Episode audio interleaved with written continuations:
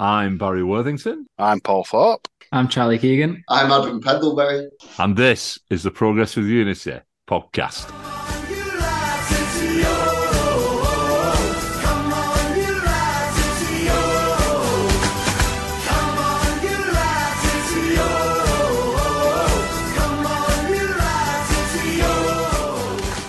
What a performance at Watford yesterday. Absolutely superb. So proud of them lads. And I'm also proud that there's been quite a bit of warning from Watford supporters as well about our, as they put it, our shithousery, which I think we can wear that as a medal of honour. We do have the king of shithousery playing for us and the uh, left wing back. But he wasn't the worst yesterday either, though, was he? More or less all the team were involved. It Rekik, I think, was, uh, I put him as number one. But what I thought was funny was the fact that they, were, they warned Darikwa about it in the first half, and he was one of the biggest culprits. The referee warned him. You know, we got it a lot last year, didn't we? But when you're near the top, you get annoyed with it, and then when you're near the bottom, it's a good tactic. To be honest, it was more about breaking up play, I think, than wasting time, because I think we had as much chance of winning that game as Watford did. Cast your mind back to Tuesday. Coventry's goalkeeper going down, doing a little bit of breaking the play up. Everybody does. It's part of the game now. How you get rid of it? I don't know. I mean, it's just frustrating as a supporter to see time wasted. And at the end of the game, they had four minutes on. You're thinking, ah, they're, you know, there's been three goals, two sending offs, seven substitutions, and physio's been on eight times. So there should be at least seven minutes. If they get that big clock and stop it every time the referee indicates, like they do in, in other sports, I think it'll be a lot further. Take the timing away from the referee. Right, let's get on with the game then, instead of all this time wasted. The stats one goal apiece, one point apiece. Possession, Watford had 55% to the last 45. Attempts, on my stats, it says Watford had 17 to the last 6, with three on target to the last 2. Corners were quite evenly shared at 5 to 4 in Watford's favour. Committed 10 fouls each. They picked up two yellows, we picked up four. I think most, of those were probably for time wasting, were they? I think uh, Darikwa Power, Sinani, and Rekik. An attendance of 18,500 and 23. Starting lineup was a little bit unpredicted. Tommy Naylor coming into midfield, which for me, I'd start him every because I, I, love Naylor. I think he'd just brings something different to the team. And I have to say, today, I thought he was exceptional. He never shies out of a challenge, does he? As soon as he can run into somebody and get the ball or put his body on the line, he's doing it. And I, I really enjoyed the midfield of Power, Naylor, and, and Tiehi as well. Tiehi in that more advanced role, Naylor breaking up the play, and then and then Power helping out the midfield. I thought it was it was a good selection. Maybe Dan Danel Sinani and Wilkie in a little bit isolated up top. I thought that the Watford defence was not really strained too much. We were missing a third person or a bit more physicality up top. I thought early on maybe it would have been a good game for Charlie Wyke or Josh Magennis to get involved and, and rough up the back line. But no, I think at the half time when he made the substitution, brought Lang on, we, we looked much better. Lang brought an injection of, I think, directness into running with the ball at his feet. There's an incident with uh, Lang just before we scored where he did his usual where he lets the ball roll past him and then feigns and, and turns and, and goes. And he left he left his marker for dead. And it was a great move that straight to the byline and then he cut inside. He did bring a different dimension to that game. And also, one thing I noticed, he was going all across the front line. He, he was on the right, was through the middle, and he was on the left as well, which which really mixed it up. I've seen Watford manager Wilder and the fans give a lot of criticism to the referee, but I thought he was leaning heavily towards the home side. And one highlight was Pedro got a free kick on the edge of our box for for a tittle Keno, when he got played through with Sinan, he was tripped up and, and player waved on. Thought that was an obvious decision that he missed. I think Darikwa got spoken to after 25 minutes, so he wasn't really messing about. But obviously, the, Charlie Hughes was down for a lot of that time, and he wasn't seemed to be having anything to do with time wasting. Everything was picked up our throws, our free kicks. Made it hard to try and get any sort of flow to the game. And then once the yellow cards start coming out, it makes it a lot more difficult.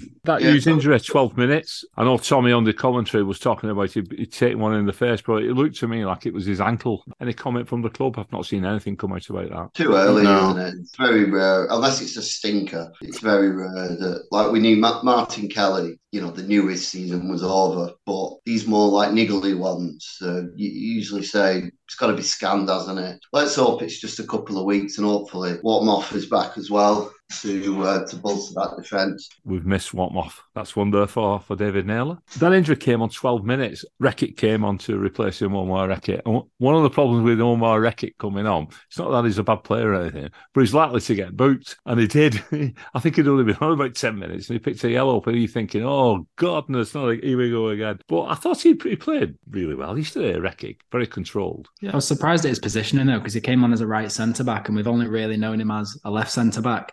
And with Ryan Nyambe in there, I really thought we were going to go Rekik at left centre back, Caulker in the middle, and then Ryan Nyambe out on the right, you know, to support Darikwa. But you know, he stuck with stuck with Rekik at right centre back, and I thought he did very well. Obviously, by the yellow card, which at that point Max Power had just been booked, I think, for for arguing. Darikwa had just been spoken to. So the ref was on us, and I think the yellow card, if he's going to come to anybody, it's Omar Rekik. I think he is right-footed, but maybe when he's been playing with Hughes, maybe he thinks Rekik can adapt a bit better, and, and Hughes being a young player, playing him more in his specialised position on the right. But yesterday, I thought they'd bring Rekik in because I thought the Nyambe was having a really good, solid game again. I thought he played well. We had a good game. Yeah, he brought old man Rekik on. Rekik actually is he's 10 months older than Charlie Hughes, so there's not that much between them. Played more games than he, Rekik. No, I think Rekik's only played about half a dozen. He, and, uh, yeah, he played about six games, and there were only really cameos, and he got subbed on a, a CDM at one point for a couple of couple of minutes in a game. So yeah. he's not had yeah. much experience uh, professionally. Well, let's rephrase that he's got an older looking face. Yeah. I knew I'd get you there to, to change that round. Yeah. Half time comes along, and I tell you what, I like Shaun Maloney's substitutions. He loves going with just one centre back, doesn't he? He takes Steven Caulker off and uh, brings Callum Lang on. You're thinking, Lang, you going centre half? What's going on here?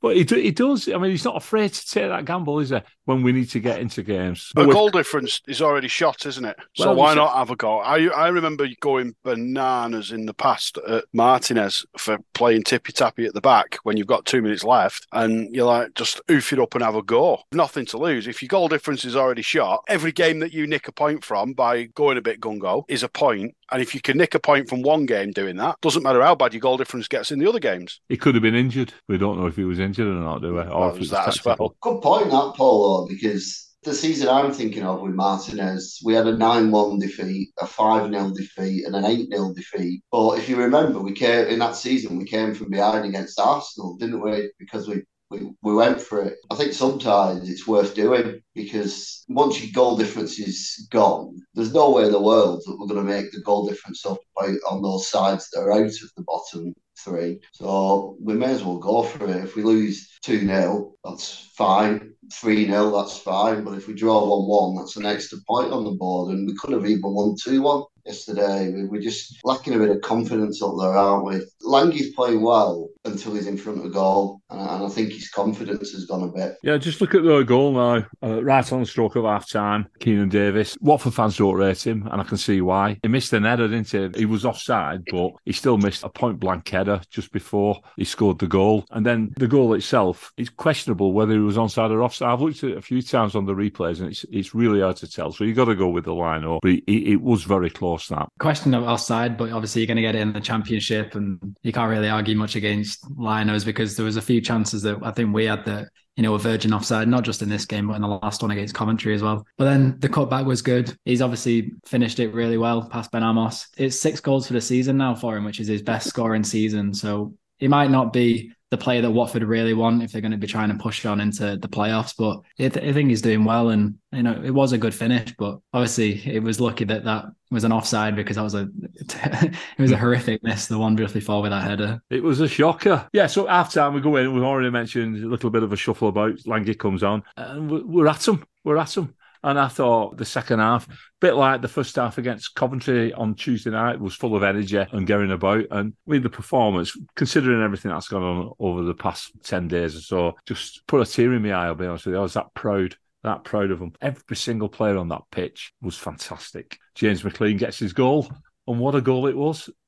what a celebration because he tripped up, didn't he? Celebrated, which was quite funny. Bobby Campbell's back. Bobby Campbell. That's yeah. Bobby Campbell header, that, yeah, what's it? It's about 16 yard header. into the top corner. Fantastic. Uh, Bobby Campbell or Steve Bruce. Good cross though from Wangi, weren't it? He picked him out, picked him out lovely. There was two in the centre calling for the ball, and I think it was Sinani and, and McClean. And you put balls into the box, anything can happen, and that, that shows it. If we attack these balls, we can score. You know, we, we really missed that figure up top. That I, I think when Will Keane plays up top, he's a little bit too nice and he doesn't really get close enough to defenders. But you ask James McClean to do it, he's going to throw himself at it. But the celebration reminded me of. Do you remember when Joe Williams scored and he tried that knee slide and ended up, you know, falling over? Yeah, he reminded me a little bit, of, a little bit of that one. Yeah. Remember James James McClean uh, under Malky Mackay, if you recall, for a period played up front. Him and Waghorn played up front together. And I think mm. he was our top, I think he was our top scorer that year, albeit with about seven but I think he was our top scorer. Yeah, he also played up there under Uwe Rosler as the striker into when we played away at QPR, if you remember, in the playoffs, because we was yes. we had a bit of a striker shortage and he played up front. Yes, that's right. Yeah, and I think he missed a missed a good chance, didn't he? Hit the, did. hit the post with an open net, wasn't it? But scored, didn't scored. Rob Keenan missed in extra time. 35 yards. Hey, we've got on to that game. well, this is this is what we do. A great goal, a fantastic celebration as he fell over and he celebrated in front of the home fans. And I think for once there was a bit of good humour between McClean and the home fans because everybody seemed to be laughing.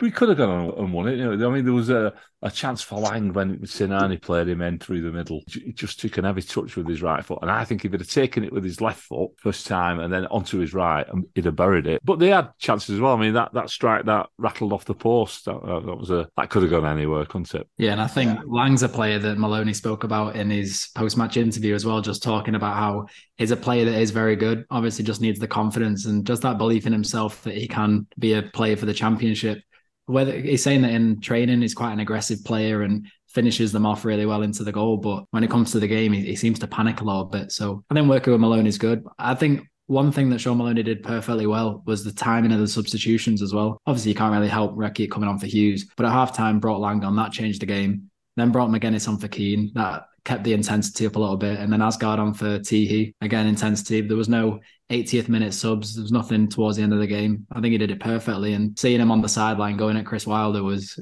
was everything I wanted to see. I mean, that was over Rekik, wasn't it? Rekik, it, taken one to the side of the face. All right, he made a meal of it. We made a meal of it. But I mean, it's etiquette, isn't it? You know, it, it would have hurried the game up for them if they'd have just give it back to, to Ben Amos and then he, you know, cleared it upfield. They'd have got possession back a lot quicker than, than what they did with all the uh, malarkey what was going on. But it, it was good to, to see the reaction. Maloney didn't get booked, but Wilder did. So obviously, uh, big Chris Wilder had big Chris Wilder. God, I'm so glad he didn't get we didn't bring him in. I was just thinking about this yesterday with Maloney the way he's changed the team around, it's just there's so much more fight in them now. If if he'd have come in in November instead of Toure as uh, you know was he was one of the favourites for the job back then, I don't think we'd be in the bottom three now. I really don't. No, no. I think if Richardson had stayed, I don't think we'd have been in the bottom three. I'm probably in a minority of that opinion, but I agree. That defined our season. That bringing Toure in without mm. you can't you can't put a price on. Yeah, it's only a point. Yeah, it could have been three, but you can't put a price on that fighting spirit. Going to the next bunch of games, and apart from Sheffield United, where you'd have to nick something, there's a lot of points there that can be won in the next few games. Quick one on Sheffield United. Of course, they've won today. That means their players are going to Wembley most of those, I suspect, haven't played at Wembley previously. I think we play them before they're in the uh, semi final. You know, and you saw how it affected some of our players when we were about to play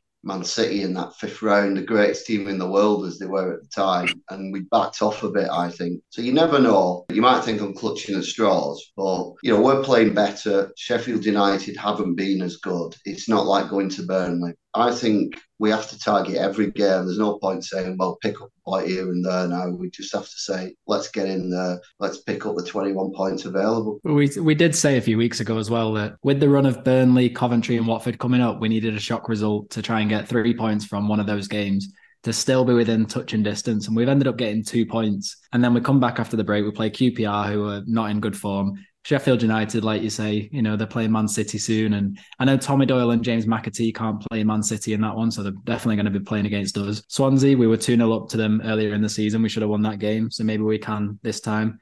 Then it's Blackpool, Stoke, Millwall, Reading are getting the points deduction, and then we play Rotherham last day. So obviously, without points deduction, it's going to be difficult and it's going to be right down to the wire. But there's still a chance until it's mathematically impossible. You've got you've just got to believe in it. You've just got to keep going. We're a club with a record of doing sneaking it and going from nowhere. I mean, nobody'd be surprised if we don't but nobody'd be surprised Sean, if we do. Shaun Maloney was part of that as well, which I think makes a yeah. difference because you could say completely different players, completely different time, but there is one. The manager is a player who can say, "Look at what happened with Wigan Athletic 2011-12 season." We, we looked like we are going to go down on more or less record points at Christmas, and we, we we comfortably stayed up in the end, playing the best football has ever been seen. Well, probably since 1970 Brazil. Yeah, I was reading Reading uh, getting uh, deductive points, nine points as well. They're talking about. Uh, if we get done three, it's still it's very difficult. That's a really difficult thing for us to make up, especially with Huddersfield winning at Millwall. The EFL were investigating yesterday's abandonment as well. That was shocking. That did you see what was going on with the? Uh, I mean, you could look at it and say it was futile trying to get that water off that pitch, so they were just acting acting about. But they still should have been making some sort of effort because it didn't look right, did it?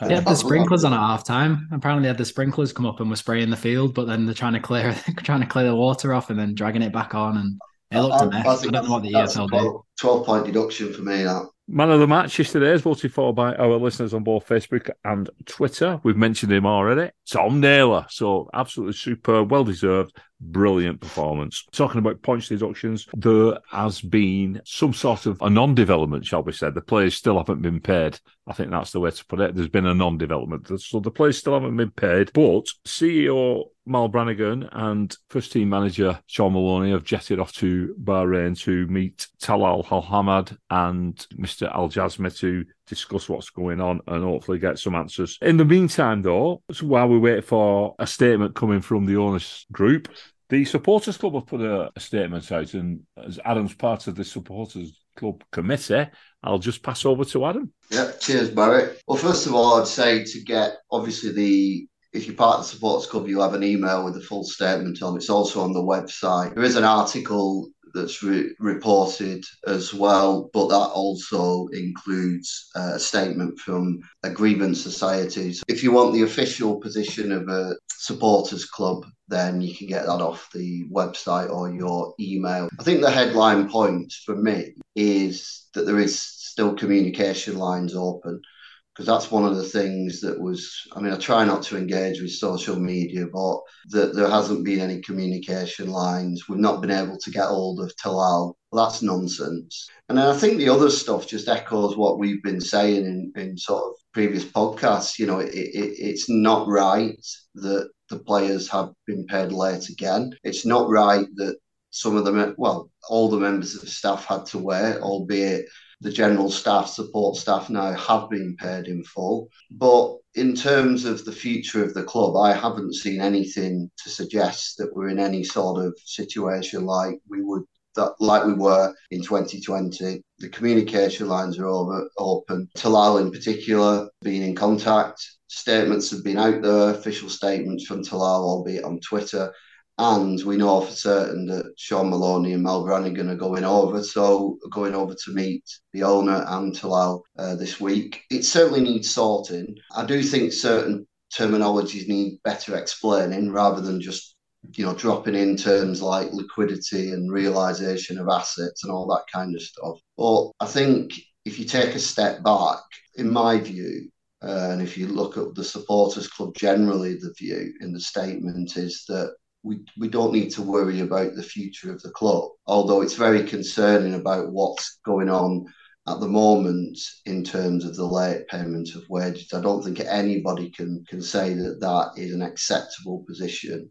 But what I say is to the fans, trust the official statements and try not to get too involved in social media because it doesn't take much, does it, to hide behind a pseudonym and up on a post on there. So, uh... I mean, some of the annoying bits about it, uh, the situation for me is is all this anonymous posting on social media what Adam's referring to of uh, criticising, even criticising people who saying get behind the lads, putting negative spins on everything. Also, I find it difficult personally to take people who are anonymous to take them seriously. I think people should front up. Let us know who you are. You know who we are. We know who the supporters club are. We know all the names. We know everybody's name. But when you've uh, got a pseudonym, you could be anybody. We don't know who we're talking to. So I find it difficult to it, difficult to engage with people like that because you don't know who you're talking to and you can end up going down dangerous paths there. One of the things that I, have seen, Adam, is where people saying the supporters club haven't been proactive, they've been reactionary,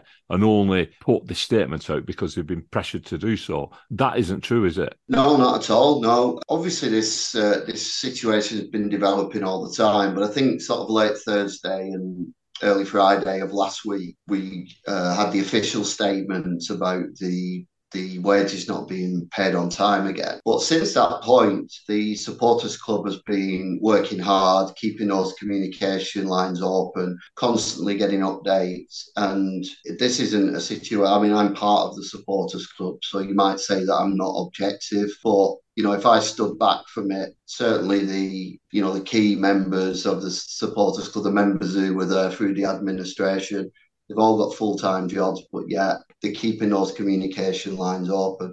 And there's no point putting a statement out every day. It's, that's just ridiculous. So you basically get all your information together and put a statement out when it's actually appropriate to put a statement out.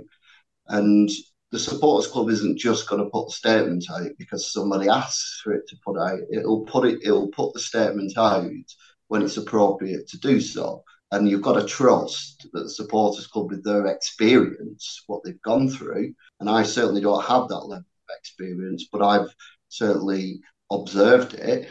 And you've got to trust the supporters club will provide the information when required. The thing is, the supporters club are an easy target because people can moan at them.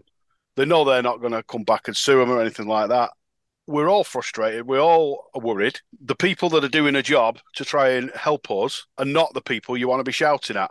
And even if you shout at the people you should be shouting at, the ownership group, the, whoever's involved in, in the reasoning behind the money not turning up, that's not necessarily conducive to a good outcome.